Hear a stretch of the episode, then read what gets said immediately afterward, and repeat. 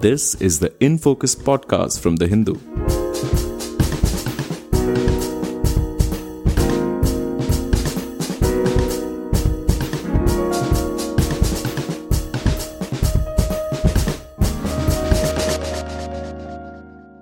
Hello and welcome to the Hindus in Focus podcast.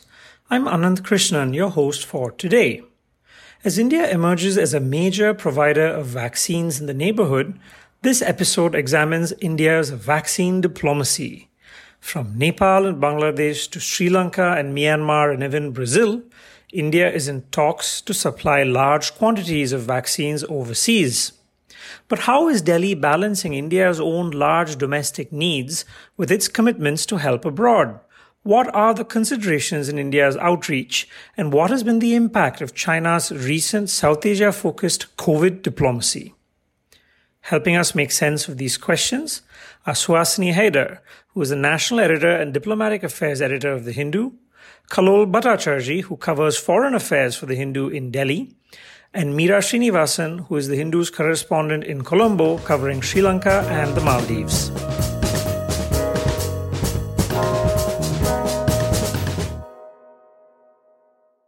Thank you all for joining me today. Thank you, Ananth. Uh, I can start with you before we come to the specifics of the neighborhood, and we'll get to countries one by one. Uh, obviously, India has huge domestic needs. We're at the start of this huge vaccination drive uh, that's being called the world's largest. Perhaps it is one of the world's largest, along with China. Uh, but how is India broadly planning to balance its own domestic needs with supplying to the neighborhood? Are there constraints on capacity? And what's your sense of how Delhi is weighing uh, these different considerations? Um, Ananth, that's a really good question and a timely one because this is where the rubber hits the road. You know, uh, India began its own process towards accepting the vaccines and uh, for emergency authorization uh, exactly three weeks ago. And um, in these three weeks, uh, has uh, spent its time, its focus on uh, internally ensuring that the systems are ready for the vaccine rollout that began um, on the 16th of uh, January. So what we're looking at now is uh, really the, the big question is now that India knows how many and you know how it can roll out its own vaccine program, uh, what can it do for its neighbors? And then there is the larger question of exports to other countries in the world. Now there is some confusion already because let's remember the government of India has a certain requirement uh, from the, the two vaccine providers, which is SII, uh, the Serum Institute that, provide, uh, that produces Covishield, and then there is uh, Bharat Biotech that is producing Covaxin. Um, SII is already in a tie-up. Obviously, they're producing the Covishield uh, in partnership with the Oxford uh, University AstraZeneca, which developed the, the vaccine uh, and has certain commitments, not only commercial commitments through AstraZeneca, but also through Gavi, what is uh, seen as the global um, uh, vaccine alliance that uh, you know uh, is headed by uh, Bill Gates and and other nonprofits around the world. Um, so there are all these commitments: the the ones to the Indian government, the ones commercially, and then ones to the global alliance. In any case, where does the neighborhood fit in over here? Uh, the, the, the, prime minister made it clear. He said uh, India plans to help in saving humanity, that mm. there hmm. would be no stops. Uh, the health secretary, uh, you know, uh, some think it's a contradiction that it's the health secretary who announced India's export policy on vaccines, said uh, on June, on January the 5th, that there will be no ban on exports. Mm. And yet, we are still to see the first export out of India being allowed. So there are there are sev- several questions. One is how many can India provide in the neighborhood? How right. many of those will be provided at cost or uh, for free?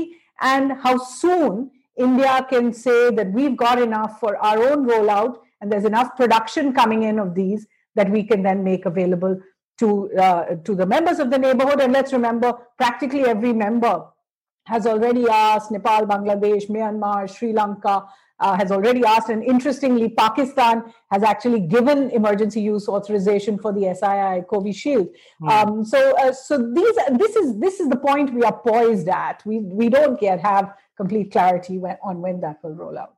And uh, Suhasini, of the two vaccines that you mentioned, uh, it seems that there is quite a lot of global interest in uh, the Covishield vaccine.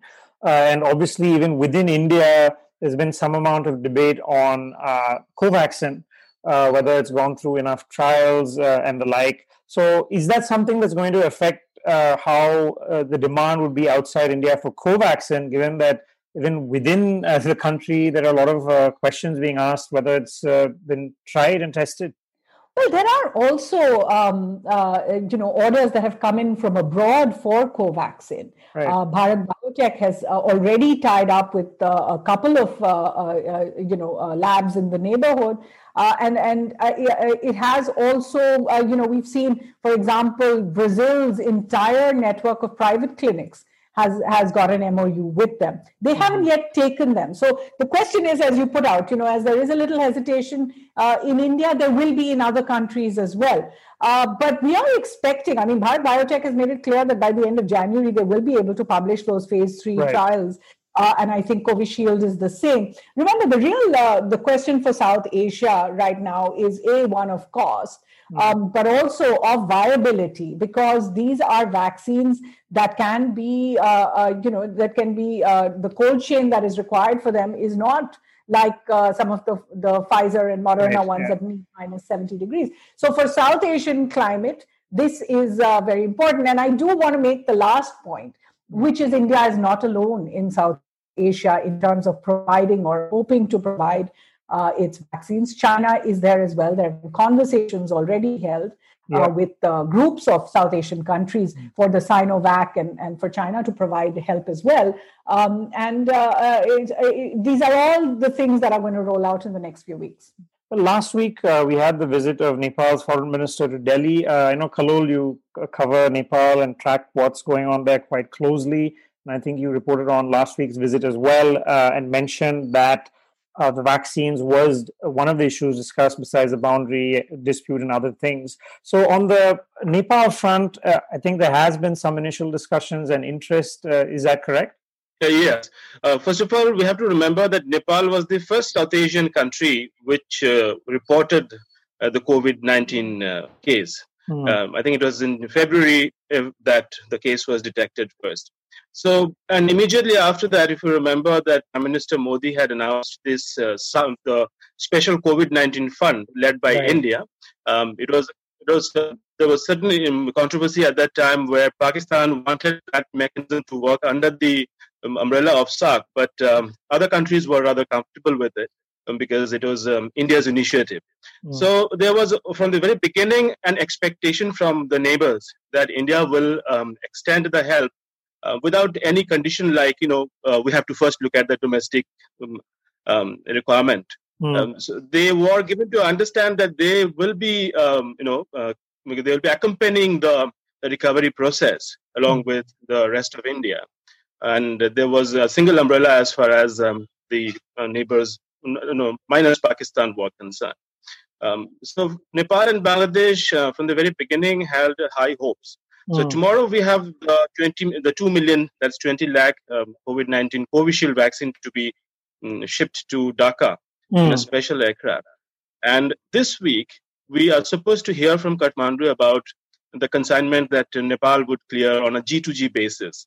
Um, but then after the G2G, um, that is government to government agreement on the supply of uh, Covishield, uh, will come the issue of commercial supply. Right. So in that case, uh, Bangladesh, the commercial agreement is already done between Serum Institute of India and Big Beximco. That's a Dhaka-based pharmaceutical firm.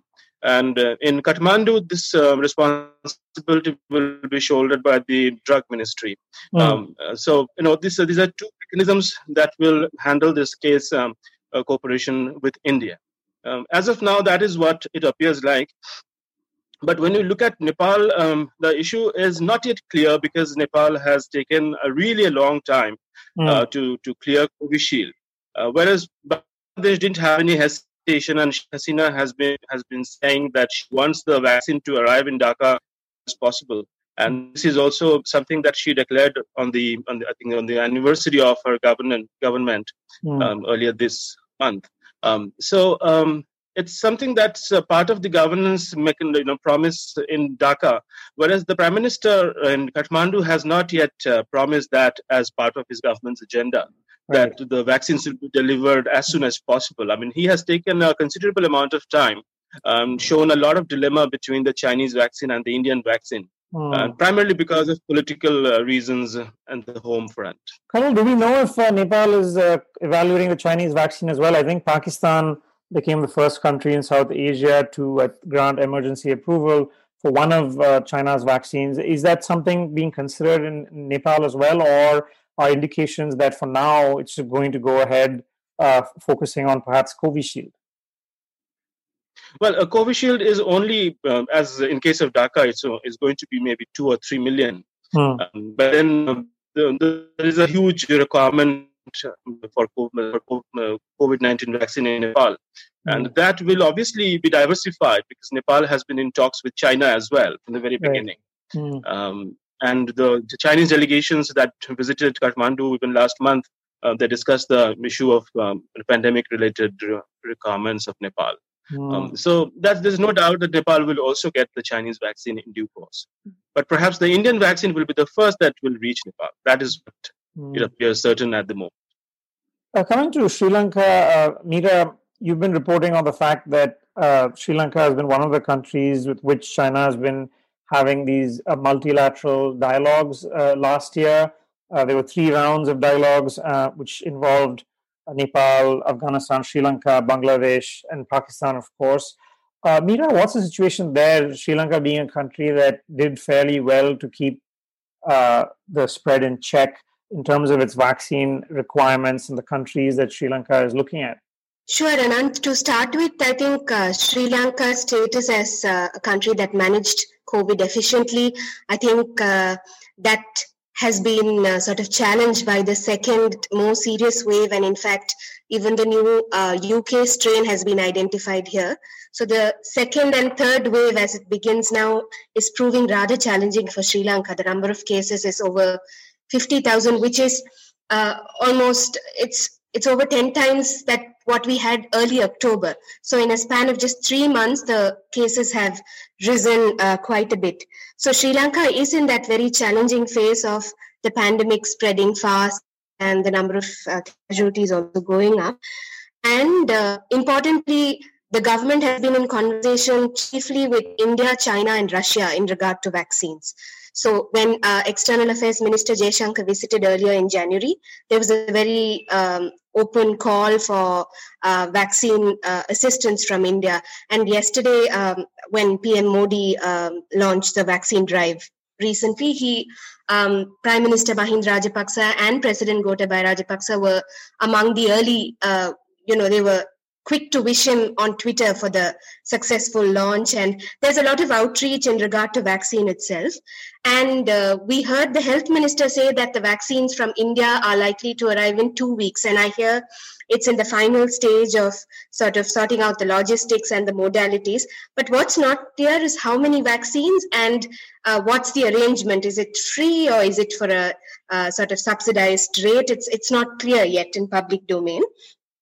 And in terms of Chinese assistance, that's also expected pretty soon because uh, President Rajapaksa wrote to uh, President Xi Jinping when uh, the new uh, ambassador took charge there, and the letter was personally handed over to the Chinese uh, president. So I think this highest level of outreach for vaccines is happening at a, a very fast uh, pace, and this should have results sooner because Sri Lanka is really waiting for vaccines and all indications that are that it might come from India first. And with the Maldives, Meera, which is another country that you report and cover, uh, it seems that the Maldives and India have already had talks as well uh, in terms of uh, vaccines being shipped out soon. Yes. So the Maldives, I hear, is even closer to actually finalizing the arrangement that I believe in a couple of days the Indian vaccines might reach Male. They are still finalizing the last phase, I'm told, of the logistical arrangement. And that would, I mean, at one level, it's understandable that Maldives is the first country in the neighborhood to get Indian vaccines because of, uh, you know, the nature of ties at this moment. But even Sri Lanka, I think, is going to um, follow suit. And I, I also forgot to mention earlier that Sri Lanka has also signed up for the COVAX facility. So WHO is also going to be administering vaccines for 20% of the population, mostly for free. So uh, there is some uh, pace picking up in terms of uh, vaccines. And yes, the Maldives, their population is about 4 lakh, and we are not clear as to how many vaccines India is sending. But it seems that it's going to come very quickly in the next couple of days, and maybe the rollout will begin soon after. Obviously, it's not just the neighborhood. Uh, and Suhasini, you've been reporting on a quite interesting development in terms of between India and Brazil, uh, where a rather large order seems to have been announced uh, but yet uh, I'm not quite clear whether uh, it, the entire order is going to be fulfilled and if it's going ahead. So, what's been happening between India and Brazil?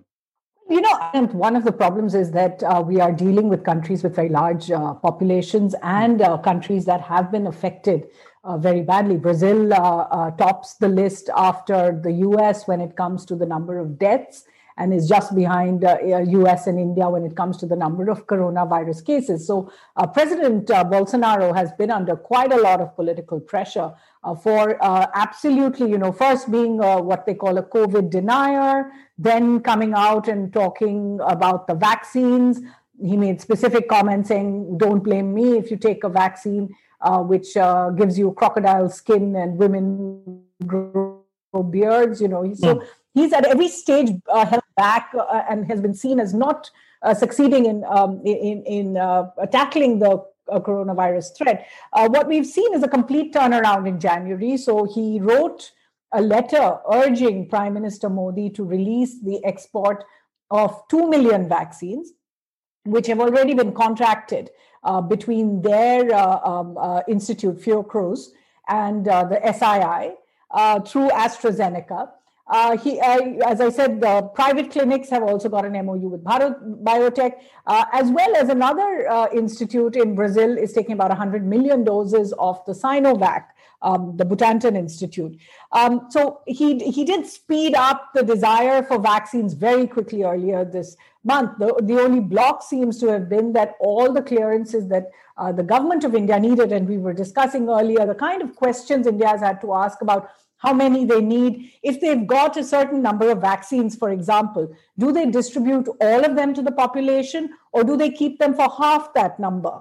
Because you know you need two doses per person, and um, uh, the question is how quickly can your uh, vaccine production uh, you know cope up with the with the demand required for the moment india's uh, the government's uh, entire focus is on health workers frontline workers so about uh, um, uh, you know what they what they are saying is about uh, 30 crores of them.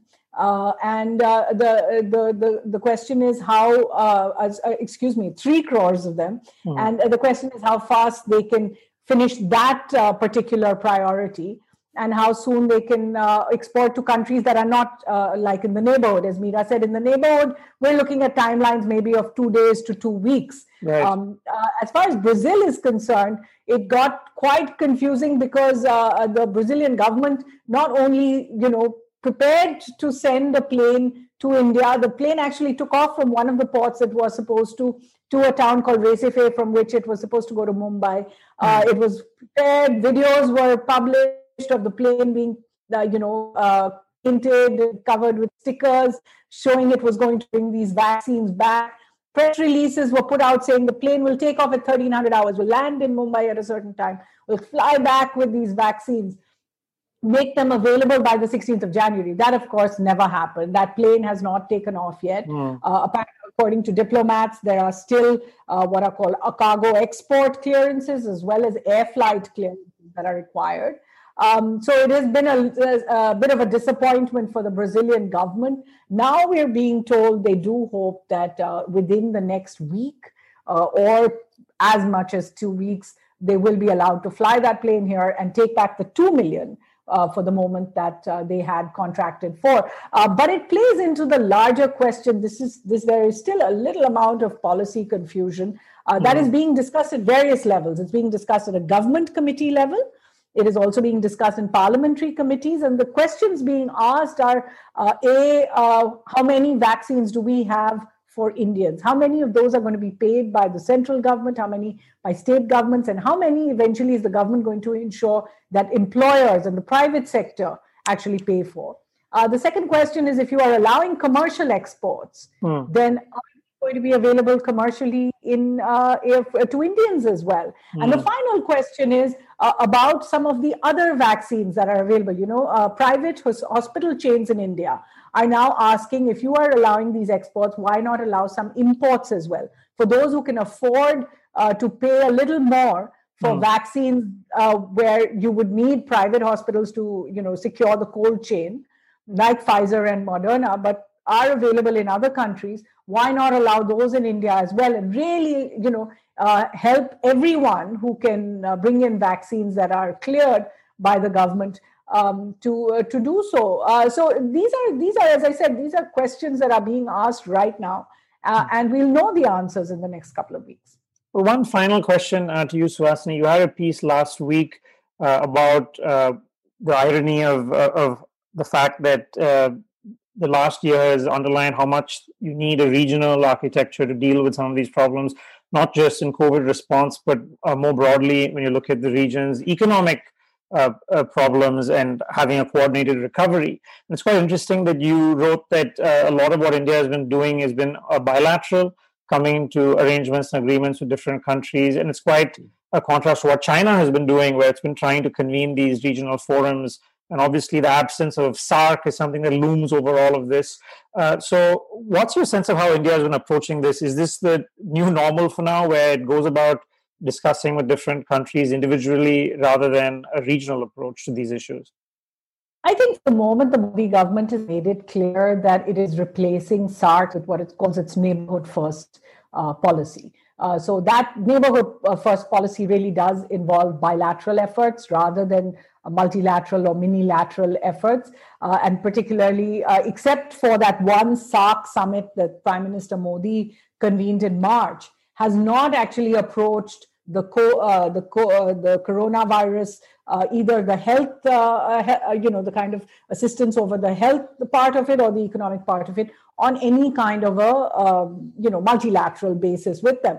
China, in contrast, which is not a member of SAARC, has uh, held three meetings with the vice uh, uh, foreign minister. I think you've re- been reporting on that, uh, right. holding as, as many as these three meetings with Afghanistan, Nepal, Pakistan, Bangladesh, Sri Lanka. I think, with the exception of India, Bhutan, and the Maldives, all of them mm. have, have taken part in these calls uh, and is clearly looking at some kind of um, you know, uh, uh, uh, some kind of region-wide assistance program. Uh, now, the reason why I think uh, that the region needs something which is a little more multilateral than just bilateral is because the challenges are so common to us all. I mean, when you look at vaccine diplomacy, for example, it is because we all have the same climate, we all have the same kind of uh, issues with cost that we can actually work together. The the uh, the recovery of um, uh, our economies are going to, by and large, in the region, depend on two basic factors the recovery of the tourism economy, on which countries like Sri Lanka, the Maldives, Nepal really depend, uh, and uh, ensuring the consistent flow of migrant remittances, uh, where the World Bank has said as much as 23%. Uh, you know, uh, we, we could see a shortfall in, in migrant remittances coming back and job losses uh, for um, migrants from the region that are based in, say, the Middle East, in North America, Europe, and all the rest. Um, so if you if you do need to deal with these kind of uh, problems where there is a regional challenge, it's not just one country or another country. Uh, eventually, you are going to need to bring back some kind of forum. If if if the SAARC cannot be convened because um, uh, India has a problem with the prime minister traveling to Pakistan, which is a pre-requirement, uh, in a COVID year, it should be possible to hold a, uh, some kind of a, a, Zoom conference of the kind, uh, I mean, some kind of a conference of the kind we have seen uh, the Prime Minister take part in in so many other um, uh, forums, you know, the SCO, the G20, and all the rest. Uh, and and to move on with that SAARC process, and, and and that was is essentially the the case I was making that this is not a time to hold back on South Asian uh, diplomacy simply because you do have bilateral issues with one country. The last point really being uh, in the broader trend of how the world will deal with the post COVID world. I think we have to look some of those broader trends. There is a general distrust of globalization, where people think that it is uh, not just the fact that globalization and interconnectedness made vaccine spread faster around the world. It made countries so dependent on the supply chains. They're looking to, uh, uh, you know, reduce that dependency. Um, and uh, obviously, the answer is not to completely cut uh, all international trade. So the the uh, what I call the Goldilocks option between the two will be some kind of a regional solution when it comes to dealing with the economy's recovery, when it comes to dealing uh, with these health challenges, with, when it comes to dealing with the new kind of priorities of health security, food security, labor security uh, that uh, COVID is throwing up for the world. Um, uh, but at the moment, as you pointed out, we're not yet moving in that direction. We're much more in a bilateral way, but moving quickly on that bilateral. I, I should add that the Modi government has spent the last few weeks really firming up its uh, its ties uh, in terms of providing these vaccines in Myanmar and Nepal, uh, as Kallol and uh, Meera pointed out, in, in Sri Lanka, Maldives, Bangladesh as well. All right, perfect. Thank you, guys. I think that wraps it up with the time. So I will stop recording. Thank you. In Focus will be back soon with analysis of the biggest news issues. In the meantime, you can find our podcast on Spotify, Apple Podcasts, Stitcher, and other platforms. Just search for In Focus by The Hindu. We'll see you soon.